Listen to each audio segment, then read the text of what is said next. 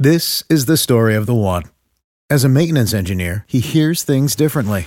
To the untrained ear, everything on his shop floor might sound fine, but he can hear gears grinding or a belt slipping. So he steps in to fix the problem at hand before it gets out of hand. And he knows Grainger's got the right product he needs to get the job done, which is music to his ears. Call, click grainger.com, or just stop by. Grainger, for the ones who get it done. Hey, all, welcome back to the Real Life Pharmacology Podcast. I am your host, Eric Christensen, pharmacist. And if you want to get in contact with me, uh, LinkedIn is a good way to, to do that. Uh, Eric Christensen, uh, PharmD, BCGP, BCPS. You can find me there. Uh, also through the website, reallifepharmacology.com. Uh, we've also got that free giveaway, 31 page PDF uh, on the top 200 drugs and their pharmacology and important uh, clinical pearls uh, that you actually might come across in real life. So definitely go download that for free. And obviously, you also get updates when we've got a, a new podcast or any other uh, info uh, to share for you there. So go check that out at reallifepharmacology.com. For today, we're going to get into metronidazole. The brand name of that medication is Flagyl. And this is an antibiotic for infection. I do see it somewhat frequently, I guess. Definitely a, a good one to, to know, to pay attention to. Uh, being an antibiotic, probably the most common uses for this medication uh, bacterial vaginosis.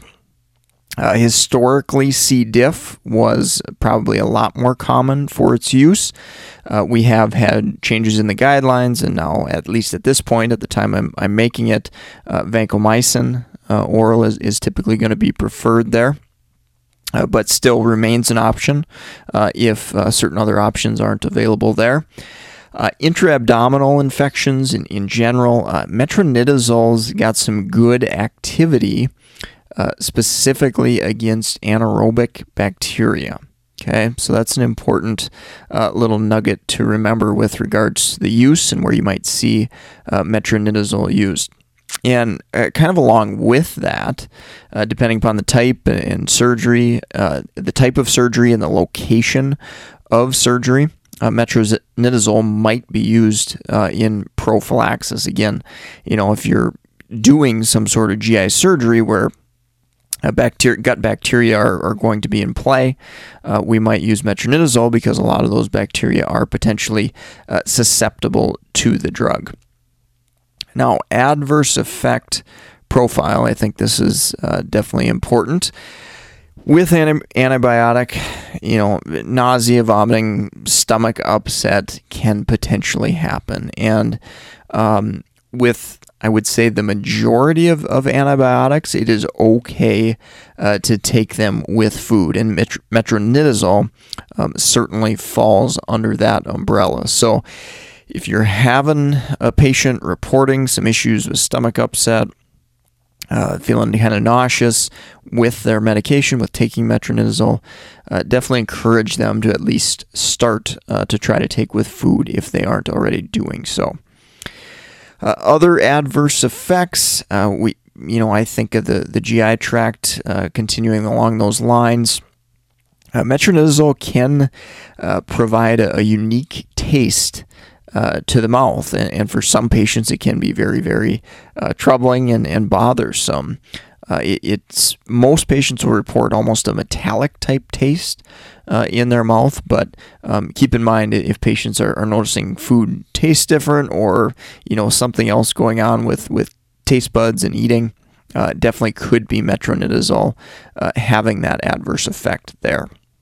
Uh, there are some, you know, rare things that can happen with metronidazole. Uh, one really unique thing uh, that I have encountered in the, the past, again, very, very rare, um, but CNS changes can happen with metronidazole. And one thing specifically with those CNS changes uh, is peripheral neuropathy. So that's kind of an interesting uh, neurologic uh, type effect that can potentially happen with metronidazole. Now, I will say that the risk of you know some of these issues, or particularly the uh, central nervous system issues, is likely going to go up as we increase doses and as we uh, extend out that duration. I'm thinking along the lines of peripheral neuropathy. Um, probably not real likely to happen, you know, if the patient's only getting it for a very, very short period of time, you know, a few days, for example. So uh, keep that in mind as you, you know, think about the adverse effect profile and as you see uh, metronidazole used. Now, that is more specific uh, to, you know, metronidazole. That's obviously going to be for systemic oral uh, use. So, um, important to, I think, uh, make that differentiation versus uh, topically applied metronidazole, for example. So, let's take a quick break from our sponsor, MedEd101.com. If you're in the market for pharmacist board certification study material, uh, whether it be you know NAPLEX, pharmacotherapy exam, geriatric exam, ambulatory care, uh, new, newer certifications like BCMTMS, uh, we have you covered there. Uh, go check out our resources, uh, support our sponsor that, that help keep this uh, podcast free and, and educational for all to enjoy. So go check out those resources, meded101.com slash store. Uh, in addition to those uh, study materials for specific exams, uh, we've also got general uh, clinical pharmacy uh, education as well that you can purchase. So, books on Amazon. And if you haven't taken advantage of it yet, uh, definitely check out the links we have on there to Audible. You can get your first Audible book for free, and pharmacotherapy and Thrill of the Case. Um, you can get one of those uh, for free simply by signing up for Audible. Uh, no strings attached there. So definitely go take advantage of that. Uh, check that out and um, support uh, the sponsor meded101.com slash store. So let's finish up on drug interactions here. Uh, I've got a blog post of a case scenario on warfarin and metronidazole interaction. So you can find that if you Google search warfarin and metronidazole, MedEd 101, you should be able to, to track that down and find that uh, drug interaction there.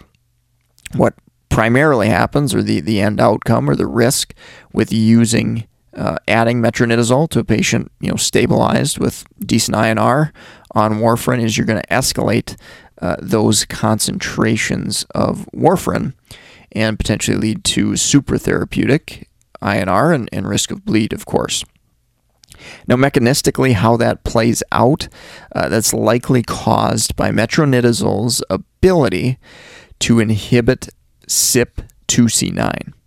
So that's how that uh, drug interaction is, is going to play out and what why it's likely to happen there.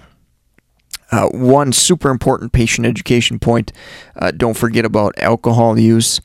Uh, metronidazole and alcohol use should not be combined with one another. Okay. So, with a lot of other drugs, it's sometimes up in the air or ambiguous. It's like, you know, we generally don't want our patients drinking a bunch of alcohol with medications regardless.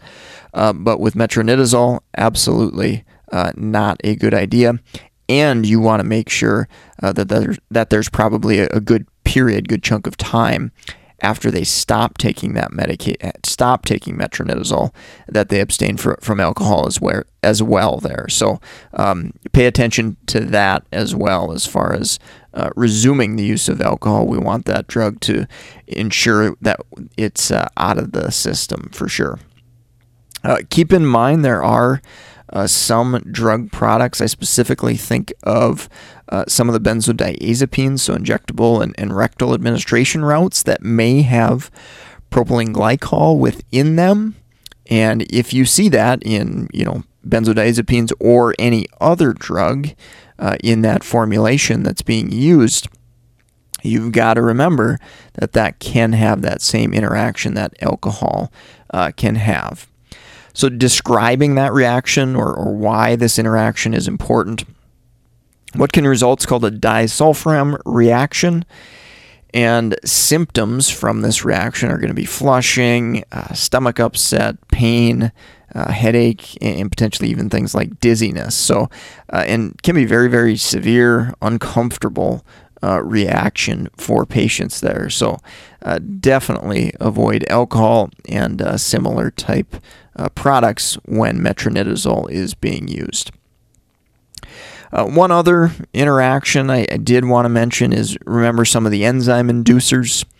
Uh, so, you know, classic example that comes to mind is phenytoin. So, phenytoin can ultimately reduce the concentrations of metronidazole. And what's going to end up happening is you've got a greater likelihood of treatment failure with that antibiotic.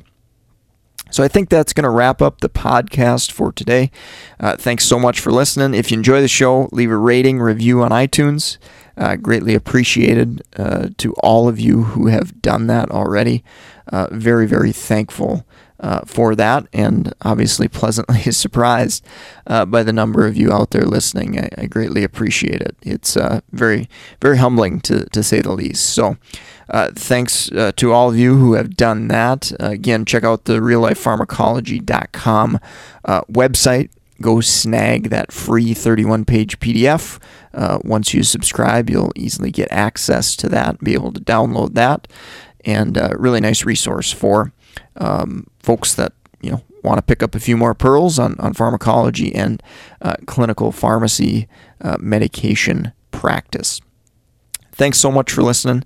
Uh, take care and have a great rest of your day.